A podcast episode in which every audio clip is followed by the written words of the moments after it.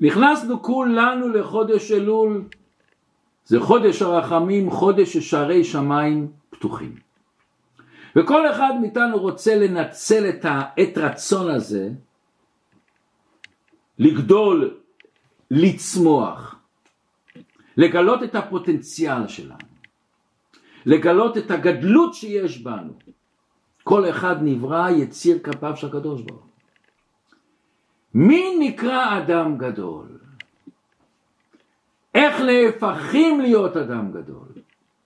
אז אנשים אומרים אדם גדול, יש לו הרבה כסף, יש כאלה אומרים שהוא גבוה, גבוה, מספרים, היה בווינץ, עיר, עיר ואם בישראל, היה שם שתי רבנים, או שמח והרוג את שובר. והיה בפעם בבית כנסת מי יותר גדול בלימוד תורה. אז ילד אחד, ילד קטן אמר, מה, אני ראיתי בפירוש, האור שמח יותר נמוך מהרוגת שובר. זה בטוח שזה לא הקנה מידה. מה זה באמת גדול? מה זה גדול ביהדות? את זה היום נלמד מפרשת השבוע. אבל לפני שמתחילים, כמו כל שבוע, מבקשים מכם לעשות לייקים, לענות תגובות, לשתף, מכיוון שאם שואלים אנשים איך שיעורים, שיעורי תורה כל כך מתפשטים בעולם, זה בזכותכם. כל אחד במקום שלו, בלחיצת כפתור שלו, משפיע ומשפיע ומשפיע. בואו נלמד מה כתוב אצלנו בפרשת השבוע כי תצא. באה התורה ואומרת והיה עם בין הכות הרשע אז מישהו עשה איזה חטא אז יש עבירות שמה צריך לעשות להם? מלקות. זאת אומרת, אומרת התורה במספר ארבעים יכנו לא יוסיף פן יוסיף להכותו על אלה מכה רבה ונקלה אחיך לעיניך. הוא יתבייש או שיהיה לו איזה חלילה דבר שלילי. אומרת הגמרא במסכת מכות, מכות נכון שכתוב ארבעים יכנו, אבל בעצם רק נותנים לו שלושים ותשע מכות. מה, מה, מה, מה, מה העניין הזה של שלושים ותשע? ואם כתוב בתורה 40, איך הופכים את זה 39? ומעניין מאוד, פרשת כי תצא קוראים בחודש אלול. אם נספור כמה ימים יש לנו מיום א' של ראש חודש אלול עד יום כיפור בכלל, זה בדיוק 39 יום. זאת אומרת, כמו מלכות הם בעצם באו לנקות את הבן אדם, ועוד מעט נראה איך הם מנקים אותו. זה לא רק הצער הכאב, אלא כמו שדיברנו בשיעור בשבוע שעבר, התשובה שבן אדם עושה. אז אותו הזמן הזה שמראש חודש אלול עד יום כיפור זה בדיוק 39 יום. זה מנקה אותנו, זה מצמיח אותנו. מה העניין הזה של 39? אומר אריזל, דע כי כאשר אכל אדם הראשון מעץ הדעת טוב ורע, גרם שנתקלל 39 קללות. אומר המדרש 39, איך זה 39? עשר לא לאדם הראשון, עשר לחווה, עשר לנחש וט' לאדמה. ביחד זה 39. אומר האריזל והם כמניין מלכות שהוא ל"ט. אז הפירוש שבעצם השלושים ותשע מלכות האלה, כמו שהקדוש ברוך הוא רצה לתקן את חטא עץ הדעת, ועשה שלושים ותשע קללות שבעצם הקללה המהות שלה זה ברכה, זה שאני עושה דברים מסוימים ועוד מעט נראה זה מתקן לי את החטא, אותו דבר המלכות. ולכן כשבן אדם שעושה חטא מלקים אותו ארבעים חסר אחד. מאיפה אני יודע את זה? אז אומרת הגמרא שנאמר במספר ארבעים. מה זה במספר ארבעים? סמוך לארבעים. אז מזה שכתוב במספר ארבעים, לא כתוב אה, סתם ארבעים, אני אומר שהכוונה היא המספר שהוא סמוך לארבעים. אומר הגאון מווילנה זה הלכה למשה מסיני, שככה ללמוד את התורה. עכשיו בואו נראה גמרא מעניינת. אומרת הגמרא באותו מסכת מכות, אמר רבא, כמה טיפשים האנשים כשמוצאים ספר תורה הם קמים, אבל כשהם רואים גברא רבא, גברא רבא זה איש גדול, גברא רבא, הם לא קמים לפניו. אז איך הם לא קמים? למה? מה, מה, מה השאלה פה? אז הוא אומר, בספר תורה כתוב ארבעים יקלו, ארבעים. באו חכמים והורידו אחד, אמרו שלושים ותשע. זאת אומרת, הוא אומר שחכמים הם בעצם יותר מספר תורה. הם יכולים לבאר את התורה, להסביר את התורה. אז למה לפני ספר תורה הם קמים, ולפני גברא רבא הם לא קמים? יופי. אז מה, מה הפירוש פה?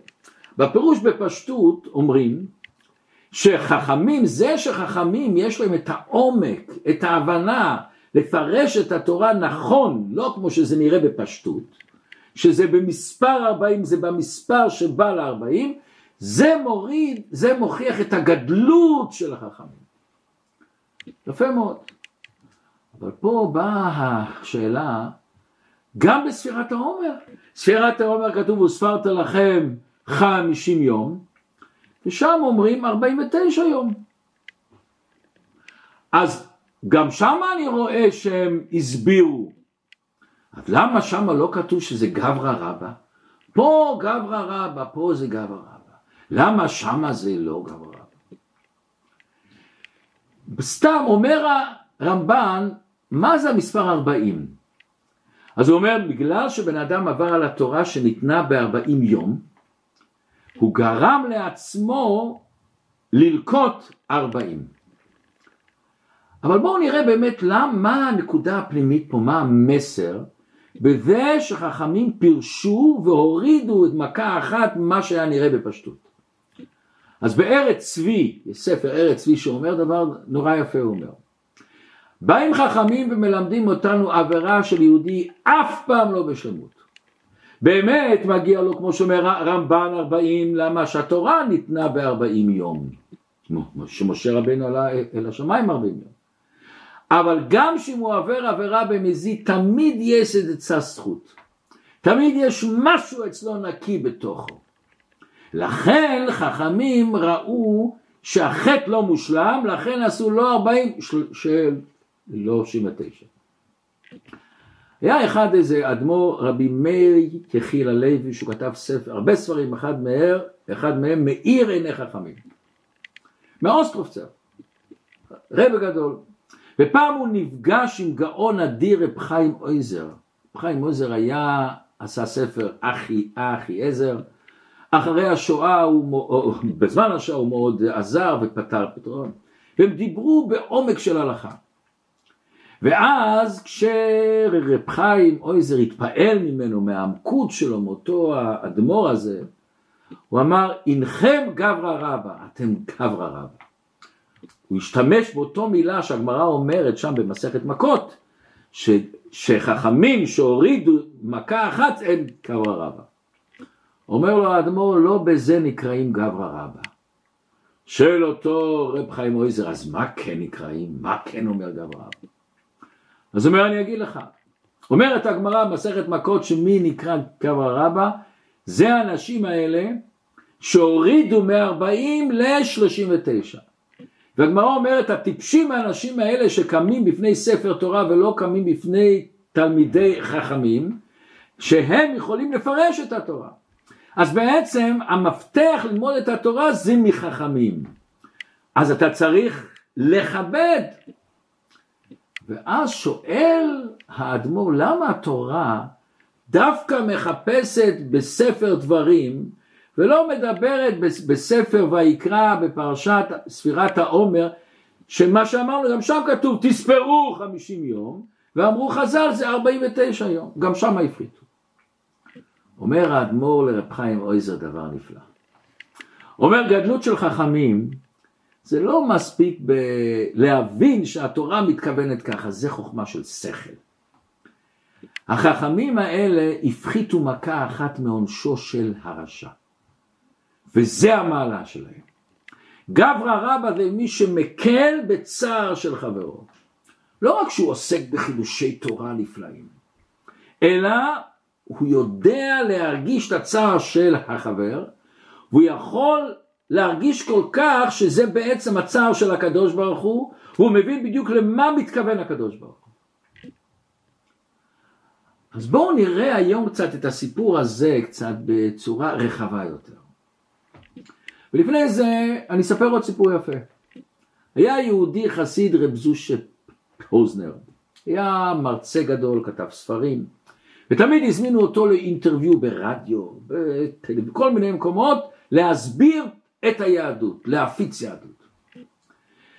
ופעם אחת שאלו אותו, הרב, יש לנו שאלה, למה התורה אומרת שמישהו אכל כזית אוכל לא כשר, בעצם נותנים לו מלקות?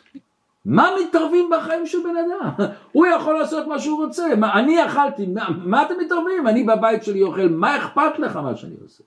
מה אתה נכנס לי בתוך החיים הפרטיים שלי? שאלה עצומה שהרבה אנשים היום שואלים את זה. למה אומרים לי אסור, תן לי לעשות מה שאני רוצה? יפה מאוד.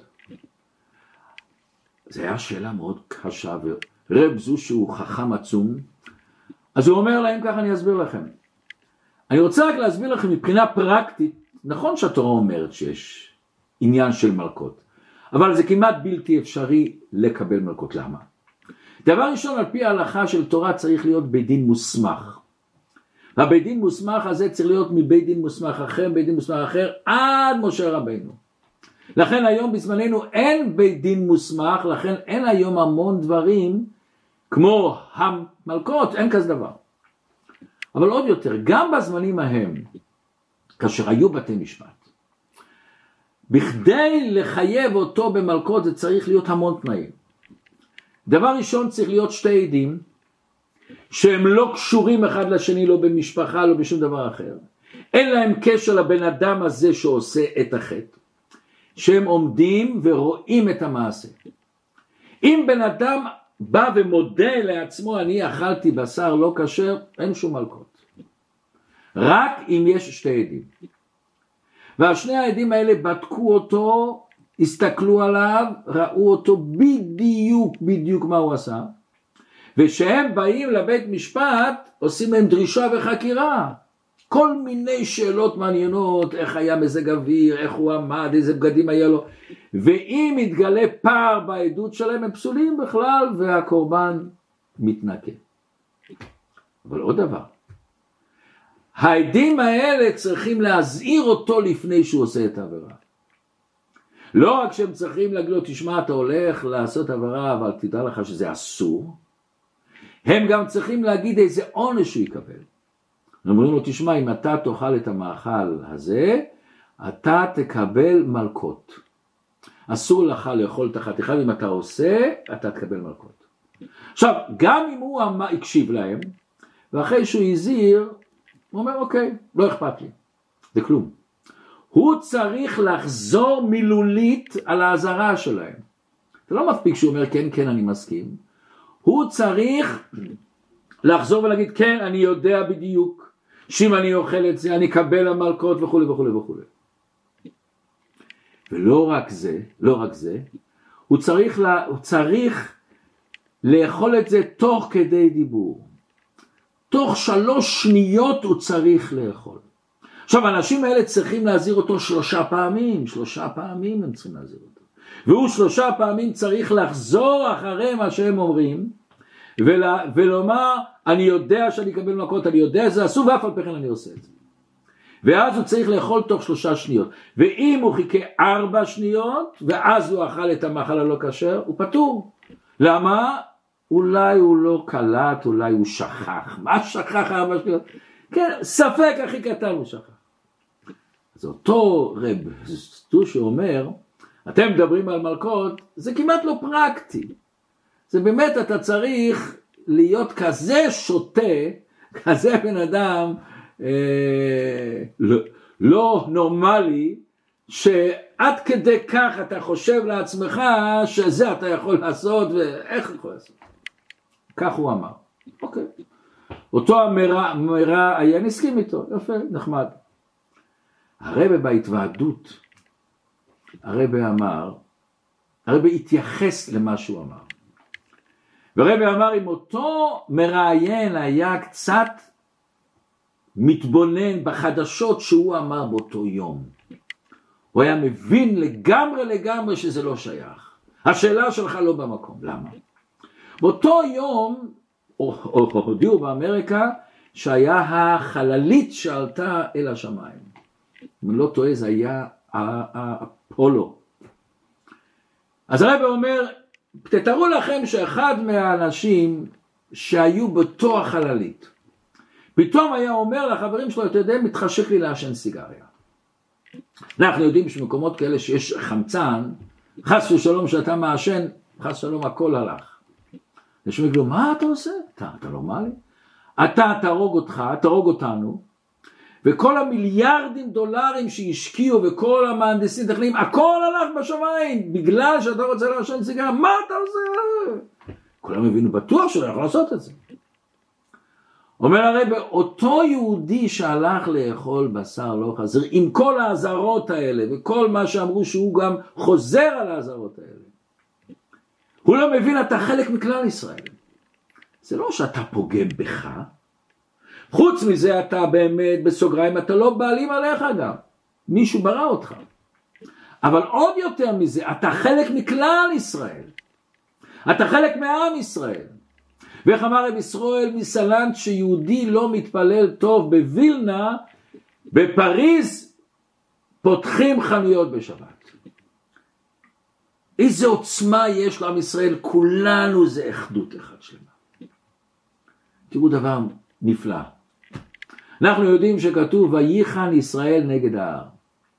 אז מה אומרים? מה זה וייחן? למה לא ויחנו?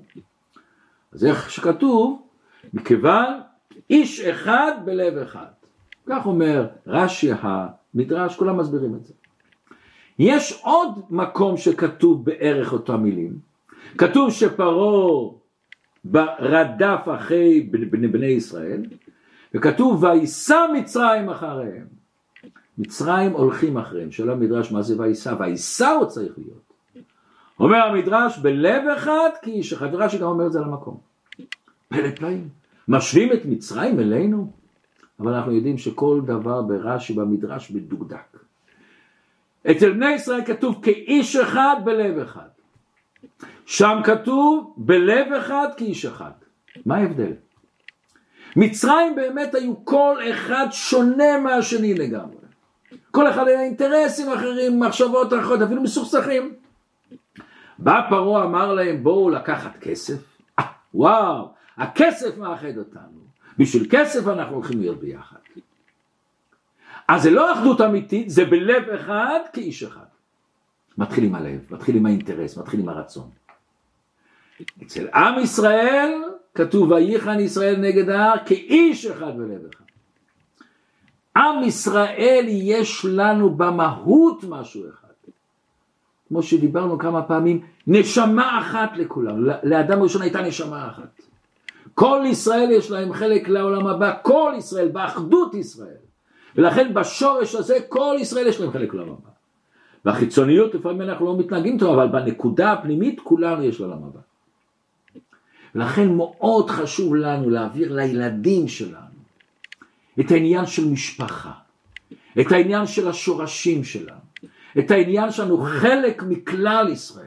יש אנשים שמכינים דבר נפלא בבית, כזה מפה לראות סבא, סבא, סבתא, סבתא, ואת כל המשפחה לראות איזה שורשים נפלאים. ולא פעם ולא פעמיים אנשים התחילו להתקרב ליהדות בגלל שפתאום אמרו להם מי הסבא שלך? ומי האבא של סבא שלך? והראו להם את הספרים וישבו ולמדו איתם את הספרים. פס, איך זה החזיק אותם? דיברתי עם ראש ישיבה אחת בפולטימור והוא אומר אני מרגיש בתלמידים שלי בהצלחה שלהם אם יש להם משפחה מאוחדת או לא. אתה מרגיש את זה. זה נותן לו כוח, נותן לו עוצמה ציבור, המציאות של הציבור זה יש רק בעם ישראל. הדין הזה של ציבור יש רק בעם ישראל. למה? רק בעם ישראל יש את הנשמה הזאת שמאחדת. רק בעם ישראל יש, אם אני שומע על יהודי שלא מכיר בצרפת חל צטלון שעשו לו משהו, מיד כואב לי מאוד. למה כואב לי? מכיוון שהוא חלק ממני. זה נקודה פנימית שמאחדת בכולם. יש מושג של ציבור, מושג של ציבור זה לא רק צירוף של פרטים, ולא רק שכולם ביחד, אז יש למשל הלכה אם מישהו עושה נדר, אני עושה נדר שאני לא רוצה ליהנות מיושבי העיר, הם פגעו בי, אני לא רוצה ליהנות בהם. האם בא בן אדם אחרי שהוא עשה נדר? מה הדין? כשהוא עשה את הנדר הוא אמר מי, מי אנשי העיר, אבל הוא בא אחרי זה. אומר הר"ן, גם מי שבא אחר כך גם כן נכלל בכלל הנדר. למה? אומר הרוגת שובר, רבי יוסף רוז'ין, גאון אדיר שכתב בספרים צופנת פנח. הוא מסביר נפלא, ציבור זה לא צירוף של פרטים, זה לא כמו אני אוסף כיסאות, זה, זה, זה כל אחד פרט, לא. ציבור נהפך למציאות חדשה, לדבר חדש. ולכן ברגע שהוא אמר אני מודר הנאה, אני אוסר עליי ליהנות מאנשי העיר, אם מישהו בא אחרי הנדר שלו הוא נכנס בציבור הזה. זה לא שהוא אמר אני מודר הנאה מאנשי הוא התכוון על, על חיים, על יצחק, על שרה, הוא לא התכוון עליהם, הוא התכוון על הציבור. זה אחדות. בואו אני אספר לכם סיפור נפלא, שסיפר הרב ניסן מנגל, הוא רב של בית כנסת כתב סופר באמריקה. הוא סיפר כשהוא היה בחור, בחור צעיר, הוא היה במונטריאול, והוא היה במשפחה שהאימא הייתה בהיריון, ופתאום היא הייתה צריכה ללדת, והבעיה היה לה כמה לידות לפני זה מסובכות מאוד, מסובכות. אוקיי, אז הבעל שלה הלך איתה לבית הרפואה, הרופא בודק ואומר, זה מצב מסוכן מאוד, מוכרחים, אם רוצים להציל את האימא, מוכרחים להוציא את הילד, הוא לא יחיה, חס שלום, אבל את האימא צריכים להציל. ואותו יהודי היה חסיד חב"ד, אומר אני לא עושה שום דבר בלי לשאול את הרב. הוא התקשר למזכירות ושאל מה לעשות. אחרי כמה זמן מתקשר אליו המזכיר בחזרה, אומר לו, רבי אמר לא לעשות שום דבר הכל יהיה בסדר, האישה תהיה בריאה, ה baby יהיה בריא, לא לעשות חס ושלום שום דבר. הוא בא לרופא ואומר, רופא, אתה לא נורמלי, אתה הורג את אשתך. הרבי אמר, הרבי אמר, מי זה הרבי? הרבי אמר. ברוך השם, הכל היה בסדר, ה baby בריא, האימא בריאה, יצא. ואז בשבע בבוקר בשמחה גדולה הוא מתקשר למזכיר, אומר, לך תודיע לרבי שבארבע הילד יצא. מה ארבע? הוא ראה בניירות שזה היה בארבע. אז המזכיר אומר את זה לרבי. אז הרבי אומר, אפשר לשאול אם זה היה בארבע או בשלוש וחצי? אז הוא מתקשר לבן אדם, בן אדם הזה הולך לרופא ושואל אותו, אומר, מה חשוב? שלוש וחצי זה ארבע. אם זה ארבע זה ארבע, כתוב ארבע. אבל הרבי ביקש לדעת. הוא אומר, אני אלך לברר. הלך לברר, ואז התברר שהאחות שהיא כותבת את הזמנים, היא הייתה מאוד עסוקה עם ה baby הזה, לקח לה הרבה זמן, ועד שהיא הלכה לחדר שלה, היה כבר ארבע, היא כתבה ארבע. ואז הרופא כבר שאין חכם כבעל הניסיון יודע שהרבי הזה הוא משהו לא נורמלי, אז הוא אומר לו, מה, מה הוא, מה חשוב לו תגיד? תעשה לי טובה תשאל. אז הוא מתקשר, והמזכיר נכנס לרבי ואומר, אני מצטער, הם שואלים למה עם הרבי. זה מסביר, אני אגיד לך. בשלוש וחצי נרדמתי, ואם נרדמתי חשבתי שאז כבר הילד יצא. מישהו שאל אותי, שסיפרתי את הסיפור הזה, למה הרבי עשה את זה? הרבי רצה לקרב את הרופא, הרופא היה יהודי רחוק מיהדות. רבי לא סתם מספר על אה, אהבת ישראל שלו, לאחדות ישראל, על הניסים שלו, הוא לא מספר. שזה בא לקרב יהודי, הולכים עד הסוף. זה עניין שלעם ישראל הוא אחד. הוא קשור אחד בשני. הוא במציאות שלו אחד. אני שמעתי סיפור יפה מרב מלך פוטפס.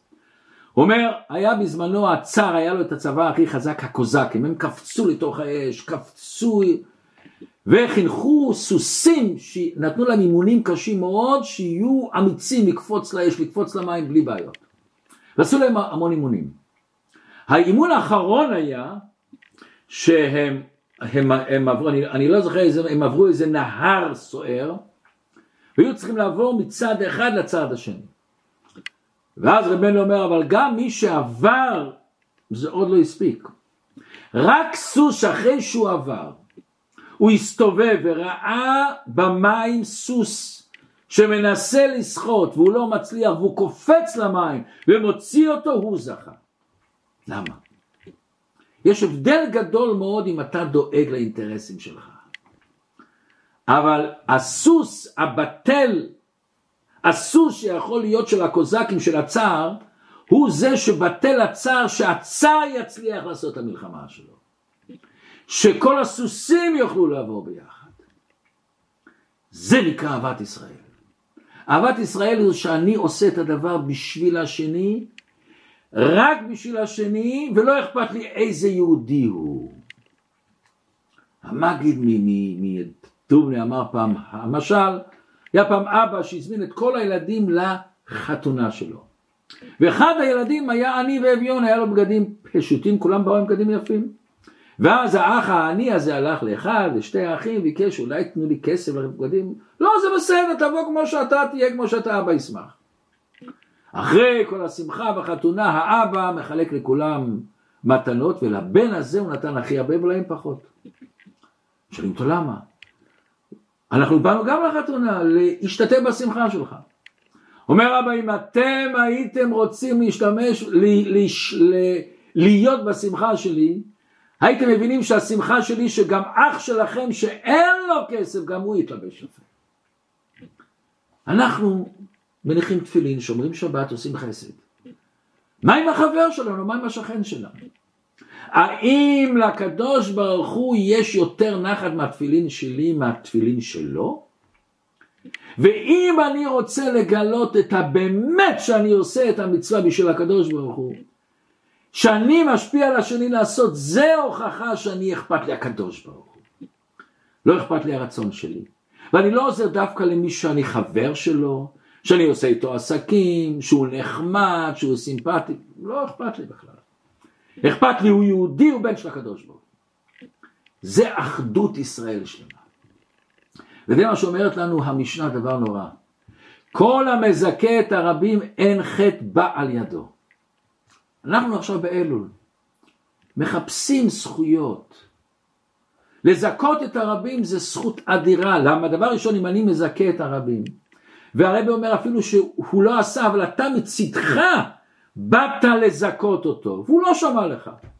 עצם הרצון הזה אצל הקדוש ברוך הוא כל כך כל כך יקר, שהוא רואה הקדוש ברוך הוא שאכפת לך הבן שלו, אכפת לך הנכד שלו, אכפת לך כל יהודי שיש לו חלק אלוקה. אז כל המזכה, אפילו הוא לא זיכה, הוא הלך לזכות את הרבים, אין חטא בעל ידו. אומרת המשנה חס שלום וכל המחטיא את הרבים, אין מספיקים בידו לעשות תשובה. מה הפירוש כל המזכה את הרבים? מה זה רבים? כמה זה רבים? חמש? עשר? עשרים? מה? מה? ומה הקשר? מזכה את הרבים לכן אין חטא בעל ידו? מה זה קשור? זה מה שדיברנו. מזכה את הרבים, אני לא מזכה איש פרטי, דווקא חבר שלי, שכן שלי, סימפטי אליי, עוזר לי. אני מזכה את הרבים, וזה לא חשוב המספר, חשוב שאתה מזכה הרבה בלי לברור. אכפת לך ברגע שהוא יהודי, הוא לא מתפלל בבית כנסת שלי, אולי הוא חושב אחרת, אולי הוא דעות אחרת. אנחנו יודעים מה שקורה עכשיו בארץ. לא אכפת לי מה הדעות שלו. הוא יהודי, אני מזכה אותו. אני מזכה בגלל שהוא שייך לעם ישראל. בגלל שהוא חלק אלוקם ממעל ממש. איזה כוח יש לי שאני יכול לרצות לזכות את השני? אני מגלה את הנשמה שלי. רק מצד הנשמה, מצד הקשר הפנימי לקדוש ברוך הוא, האמיתי של הקדוש ברוך הוא, שאני מרגיש שכולנו עם אחד. אכפת לי שהנשמה שלו גם תהיה קשורה לקדוש ברוך הוא. וזה לא תיאוריה, זה הלכה. אומר אדמו"ר הזקן בסימן קצ"ז מישהו אכל, אכל עוגה, אכל פרי, או שתה מים, אכל והוא לא בירך. מותר לי שאני לא אכלתי, אני לא אכלתי, מותר לי לברך כדי להוציא אותו ידי חובה? לכאורה אסור, איך אני יכול לברך? הרי אני לא אכלתי ולא שתיתי, ברכה לבטלה, ברכה לבטלה זה איסור שיש אומרים שזה אפילו מהתורה יש אומרים. אז איך אני מברך? אומר אל תראה במותר למה? כל ישראל ערבים זה לזה. ערבים זה קשורים זה בזה, כל אחד אחראי על השני, והפרידיק רבי אומר ערבים מלשון מתיקות, כל אחד מרגיש בשני את המתיקות שלו. אם הוא לא בירר ברכה, אחרונה הוא יעשה איסור. הוא אכל, חל עליו חיוב לברך. אני אחראי על אם, אם הוא יעשה איסור. מותר לי לברך בשבילו. אני לא אכלתי, אבל זה בשבילו. זה אחד, זה אחד ריבונו של עולם. באה המשנה ואומרת כל המזכה את הרבים אין חטא בא על ידו. בשביל לזכות את הרבים אתה צריך להיות קשור עם הנשמה שלך. עם הקשר לקדוש ברוך הוא, הקשר הפנימי שלך לקדוש ברוך הוא. ולכן אכפת לך השני בלי שאתה מכיר אותו, בלי שאתה יודע מי הוא, אתה עוצר אותו ברחוב, אתה מחייך אליו, אתה הולך ברחוב, אתה אומר לאנשים שלום, מה שלומכם? אל תדאג, אנשים ייהנו מזה. אם אתה עושה את זה, זה קשר עם הנשמה שלך. ברגע שיש לך קשר לנשמה שלך, אין חטא בעל ידו. מה פירוש אין חטא בעל ידו? מה, אין לו בחירה? לכל יהודי יש בחירה, מה זאת אומרת? אין חטא בעל ידו? שני פירושים יש. פירוש אחד, שהוא לא יעשה עבירה בשוגג. לפעמים אני עושה עבירה, לא ידעתי שזה אסור, או שכחתי שזה אסור, ועשיתי בשוגג. בא הקדוש ברוך הוא אומר, אין חטא בעל ידו. לא תעשה עבירה אפילו בשוגג. יש עוד נקודה פה. לפעמים הקדוש ברוך הוא שם לנו מול העיניים ניסיונות, אתגרים. מישהו בא ואומר לנו איזה מילה וזה מדליק אותי. אני לא, לא רשבתי לכעוס עליו, לא חשבתי לצעוק עליו, אבל פתאום הקדוש ברוך הוא שם לי את הידיים. אז זה בא על ידי. אם אתה קשור לקדוש ברוך הוא, ואתה רוצה טוב של, שיהיה נחת לקדוש ברוך הוא מהילדים שלו, השם ישמור, אין חטא בא על ידו. יש לך בחירה? יש לך. אבל יש עוד עניין. לפעמים אני אומר מילה מסוימת אל השני, וזה פוגע בו, בלי רצון בכלל. הרי לא פעם, לא פעמיים אנחנו שומעים בן אדם אמר מילה ואני נפגע, והשני אפילו לא חלם לפגוע. מישהו אחד אומר לי שהייתה פעם איזה אישה שבאה להרצאה בארץ ישראל, ואחרי ההרצאה מישהו בא ואומר לה, איי איי ההרצאה שלך הייתה חבל על הזמן. היא אומרת, למה אתה, למה אתה אומר את זה לפני כולם? אתה... בארץ ישראל חבל הזמן זה, זה משהו, זה משהו נפלא. כל מי שמזכה את הרבים, אין חטא בעל ידו. תשמעו ביאור נפלא ששמעתי מרד מנל פוטיפס, אני לא זוכר בשם מי הוא אמר את זה. אנחנו מכירים, שלו, היו המון גדולי ישראל שיש להם אהבת ישראל עצומה. אבל יש אהבת ישראל של הברדיצ'בר, יש של רב זושה ויש של הבעל שם טוב. מה ההבדל?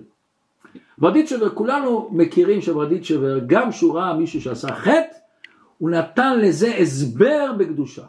הוא ראה פעם אנשים אוכלים ביום כיפור, אמר להם, אה, כנראה שכחתם שהיום זה יום כיפור. אמרו, לא, לא, לא, רב, אנחנו זוכרים. ואז הוא אומר, אה, אבל כנראה אולי שכחתם או לא ידעתם שביום כיפור אסור לאכול. לא, לא, אנחנו יודעים, רבי.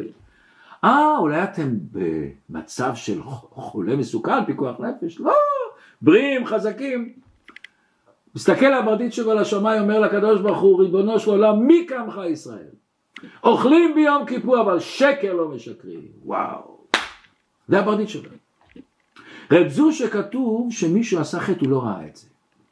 אתם יודעים, כל אחד רואה משהו שהוא רוצה לראות.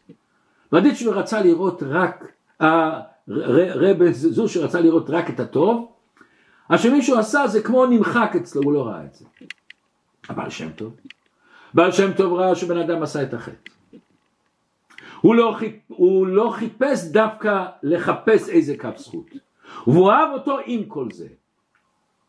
הברדיצ'ה ורב זושה אהבו את הטוב.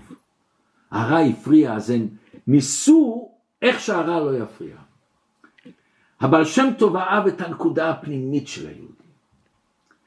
האהבה שלהם הייתה מצד המעלה הפרטית של היהודי. הם היו צריכים סיבה לאהוב אותו, או שהם לא ראו את הרע. אבל הבעל שם טוב ראה את הנקודה. מזכה את הרבים, אתה מזכה את זה שהשני יהודי. ובואו נראה בעומק יותר ביאור של המהר"ל. למה באמת עושים 39 המלכות ולא 40? אומר המהר"ל, בכל אדם יש 40 חלקי נפש. אנחנו יודעים שהבריאה יש דומם, צומח, חי, מדבר. למה? הכל מגיע משם הוויה, י' ק' ו' ק'. בכל דבר יש ארבע מדרגות, לכן ארבעים שנה היינו במדבר, ארבעים שנה בשביל להיכנס לארץ, ארבעים שנה היה המבול, ארבעים יום משה הלך, ארבעים, ארבעים, ארבעים, ארבעים. מתי נגמרת הצורה של בן אדם? ארבעים יום לפני יצירת הוולד. הוולד, שהקדוש ברוך הוא יוצר את הצורה שלו, במחשבה איך הוא ייראה, זה, 40 יום. אומר המהר"ל, מי זה אדם? יש לו את הגוף, ויש את הנקודה הפנימית שלו, את הנשמה. 39 יום, אומר המהר"ל, הוא יוצר את חלקי הגוף. ה-40 זה הנקודה הפנימית שהיא משלימה את אותו, את אותו, ה, את אותו ה baby, את, בדיוק את אותו הילד. והנקודה הזאת עצמה טהורה, אבל מה? ברגע שהנשמה הזאת מתלבשת בגוף, היא מחוברת לגוף, והגוף עשה חטא, הוא נטמע, כל המחובר שלו נהיה כמוהו. אז הנשמה קשורה בגוף, ממילא זה גם מלכלך את הנשמה. לכן בתחילת ההתחלה של בן אדם הוא ראוי לארבעים מלכות, כמו כל עובר, שזה המציאות שלו. אבל ברגע שהוא קיבל 39 מלכות, וכמו שאמרנו המלכות האלה מנקים אותו, מזכחים אותו, עכשיו נשאר רק החלק ה-40, אבל החלק ה-40 אין בו כבר את הפגם של הגוף. ה-39 מזוכחים, לא צריכים את ה-40. אומר המר"ל, לכן התורה אומרת, צריכים 40, אבל ברגע שהוא עשה את 39 הוא כבר נטהר. הפנימיות של היהודי תמיד טובה. וברגע שאני מפריד אותו מהרוח שטות שלו, הוא פתאום צומח, הוא פתאום גודל. וזה הגדלות שאומר הזוהר הקדוש 40 יום של המבול היה כנגד 40 מלכות. למה? מכיוון שגם אדם הראשון שהוא אכל מעץ הדעת, העולם גם נהיה לו 39 קללות. עשר לאדם דיברנו, עשרה לחווה ועשרה לנחש ותשע לארץ. אבל אחרי שעשה את השלושים ותשע האלה, הנקודה הפנימית, הנקודה האלוקית הארבעים נשאר. ואומר רבנו בחי דבר נורא מעניין, אנחנו אומרים שצריך להלקות שחס שלום שהוא לא יהיה כמו אח שלך. אחיך בגימטריה זה ארבעים חסר אחד. ברגע שהכית את הבן אדם הזה 39 מלכות, אומרת התורה, הוא נהיה אח שלך. הוא נהיה חלק ממך. ולכן הרב אומר בשיחה דבר מעניין מאוד, למה בשבת גם כתוב 40 מלאכות חסר אחת, בעצם יש 39 מלאכות. אומר הרב בפרשת ויגש, יש 40 מלאכות, 39 מלאכות הם החלקים הגשמיים, 39 מלאכות בעולם הפיזי, המלאכה ה-40 זה מלאכת הקודש, המלאכה הרוחנית שזה עושים בשבת, זה מותר בשבת. לכן בואו תראו דבר שראיתי פעם, דבר מאוד מעניין. בשבת עשו 39 מלאכות. אם ניקח את ה-39 מלאכות נראה שהן מתחלקות לארבע קבוצות. החלק הראשון מלאכות שקשורות בזריעה, קצירה, מהמר, דש, זורע, בורר, טוחן, מרקד, לש, אופה, עשרה מלאכות. זה המלאכות שקשורות לאדם. החלק השני זה מלאכות שבייחוד קשורות לאישה. תביעה, צביעה, מסיקה, עשיית בתי נירים, הריגה, קשירה, התרת קשר, תפירה וקריאה עוד פעם עשר. החלק השלישי בייחוד מלאכות שמתייחסות לבהמה. צמר, ליבון, ניפוץ, צידה, הפשטת האור, מליכת האור, עיבוד האור, מחיקת האור, חיתוך האור. החלק הרביעי זה מלאכות שמתייחסות לקרקע, שזה מחיקה, בנייה, סתירה, העברת אש, מכבה אש, הכאה בפטיש, הוצאה מרשות לרשות, תשע. תראו איזה נפלא. ארבעים מלאכות חסר אחת. אמרנו שהקללות היו מה של אדם הראשון, אדם היה לו עשר קללות, לחווה עשר קללות, לנחש עשר קללות ולאדמה תשע. זה בדיוק מתקן אחד את השני. זה שבן אדם בכל השבוע עובד ובשבת הוא עובד את המלאכה הארבעים, את הקשר לקדוש ברוך הוא, הוא מתקן את כל ה... הלכלוכים שהיו בחצת הדת. שהשם ייתן לנו הרבה כוח לגלות את הארבעים שלנו, את הפנימיות שלנו, את העצם שלנו, ונזכה בקרוב ממש לביאת משיח.